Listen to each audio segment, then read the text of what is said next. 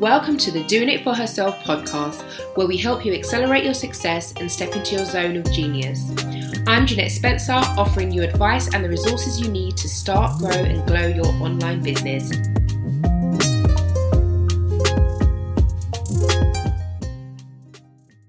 Before we can start attracting the blessings and good things we desire into our lives, we need to learn how to create space by releasing all the negativity we've accumulated over the years. Quite frankly, we spend years upon years attracting the wrong things into our lives, and this is because of our limiting beliefs. Our belief system comes from a lifetime of learning, and to start moving forward in our lives, we need to learn how to reprogram our minds. So, what are limiting beliefs? Well, these are the truths that we have subconsciously accepted for ourselves. Maybe you're an entrepreneur that has come from a background of poverty and struggle. Maybe you never experienced anybody you know achieve real success or financial freedom. And so your subconscious mind makes you feel like it might not be possible for you either. Another example of a limiting belief is thinking there's no hope. After trying a few times and failing, many people form limiting beliefs that just simply prevent them from trying again, such as it can't be done, or I'm not good enough, or I've tried everything. I've tried everything is so common, and I hear that so often. And this belief automatically creates a block, which for some people means never trying again. You see, we need to realize that everything worth having takes work tenacity, countless effort, countless repetition, and countless failures, but the rewards you'll get from winning will be worth it. That I can promise. You see, if you want to succeed, I'm afraid you're going to have to learn how to fail. Failure is another limiting belief that people have. You see, people feel that failure is a bad thing, and some people would rather never try than try and fail. And you have no idea how sad that makes me. You see, life is about perspective. I believe that failure gives us the opportunity to learn and grow. It's what sets us apart from mediocrity and teaches us the lessons that we need to learn to excel at what we do. What do you believe about failure? Are you someone who's ready to give up at the first hurdle? Do challenges more so push you to do better the next time? The thing about our limiting beliefs is that if we don't acknowledge and admit that we have them, we might find ourselves sabotaging our possibilities for success. Our limiting beliefs keep us feeling comfortable, which keeps us operating from within our comfort zones. And you know what they say about your comfort zone? Yep, Nothing great ever comes from in there. I'm sure you hear this all the time, but you need to get out of your comfort zone. When we operate from our comfort zone, we don't need to be brave, we don't need to make real effort, we don't really need to take any risks. Which is why many of us choose to hide behind our limiting beliefs instead of getting out there and really claiming our success and the life we deserve to live.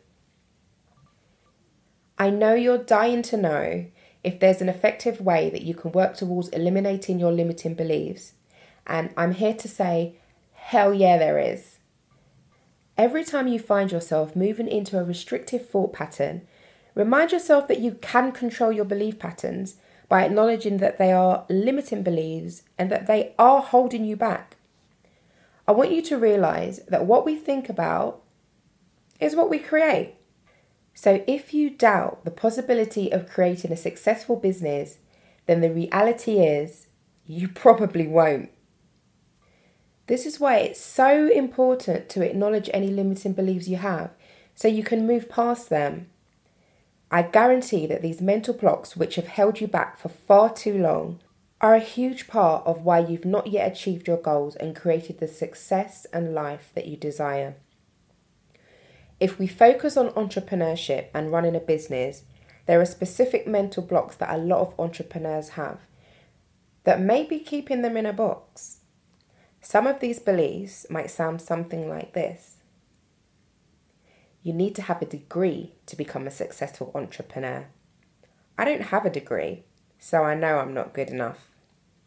It's going to be far too much work. Or, there's no way I could quit my 9 to 5 job and run a business full time. I can't afford to lose the stability I get from my paycheck.